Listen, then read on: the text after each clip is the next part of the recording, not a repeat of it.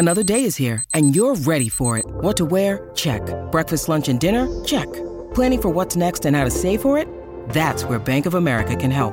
For your financial to dos, Bank of America has experts ready to help get you closer to your goals. Get started at one of our local financial centers or 24-7 in our mobile banking app. Find a location near you at bankofamerica.com slash talk to us. What would you like the power to do?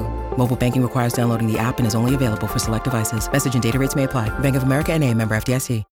When you need mealtime inspiration, it's worth shopping Kroger, where you'll find over 30,000 mouthwatering choices that excite your inner foodie. And no matter what tasty choice you make, you'll enjoy our everyday low prices, plus extra ways to save, like digital coupons worth over $600 each week. You can also save up to $1 off per gallon at the pump with fuel points. More savings and more inspiring flavors make shopping Kroger worth it every time. Kroger, fresh for everyone. Fuel restrictions apply.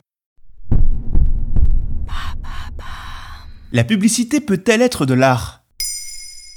Merci d'avoir posé la question. Si par définition la publicité est une œuvre originale, il est difficile de certifier qu'elle entre dans le domaine de l'art qui, au-delà de l'aspect créatif, a aussi le rôle de toucher les sens et les émotions d'un public.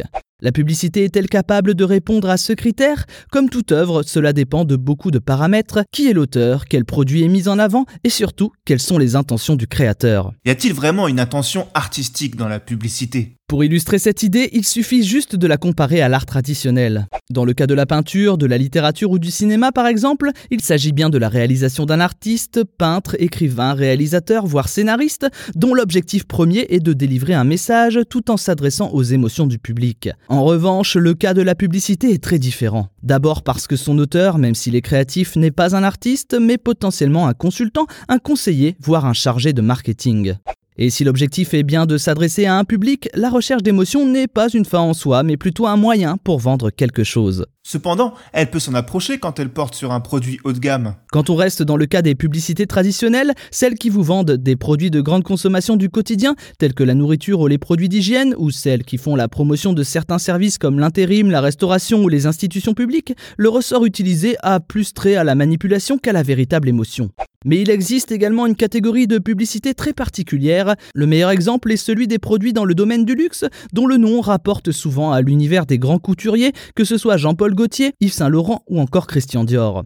Pour être en accord avec ces produits, ces marques mettent les moyens pour proposer des publicités très écrites, extrêmement bien réalisées, dont les auteurs sont obligatoirement des artistes à part entière. On peut presque parler de court-métrage. Ces publicités vont même jusqu'à embaucher des acteurs ou actrices très célèbres, tels que Nicole Kidman pour une pub Chanel en 2009, qui a fait beaucoup parler et qui a coûté plusieurs millions d'euros à la marque. Mais quelles sont les caractéristiques d'une publicité audiovisuelle? Si l'on fait abstraction de l'aspect business de la pub, il faut mettre en avant le fait qu'elle réponde à de nombreux codes de l'art cinématographique.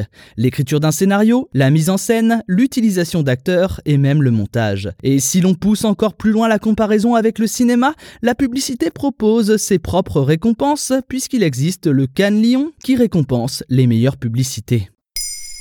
Maintenant vous savez, un épisode écrit et réalisé par Thomas Dezer. Ce podcast est disponible sur toutes les plateformes audio, et si cet épisode vous a plu, n'hésitez pas à laisser des commentaires ou des étoiles sur vos applis de podcast préférés.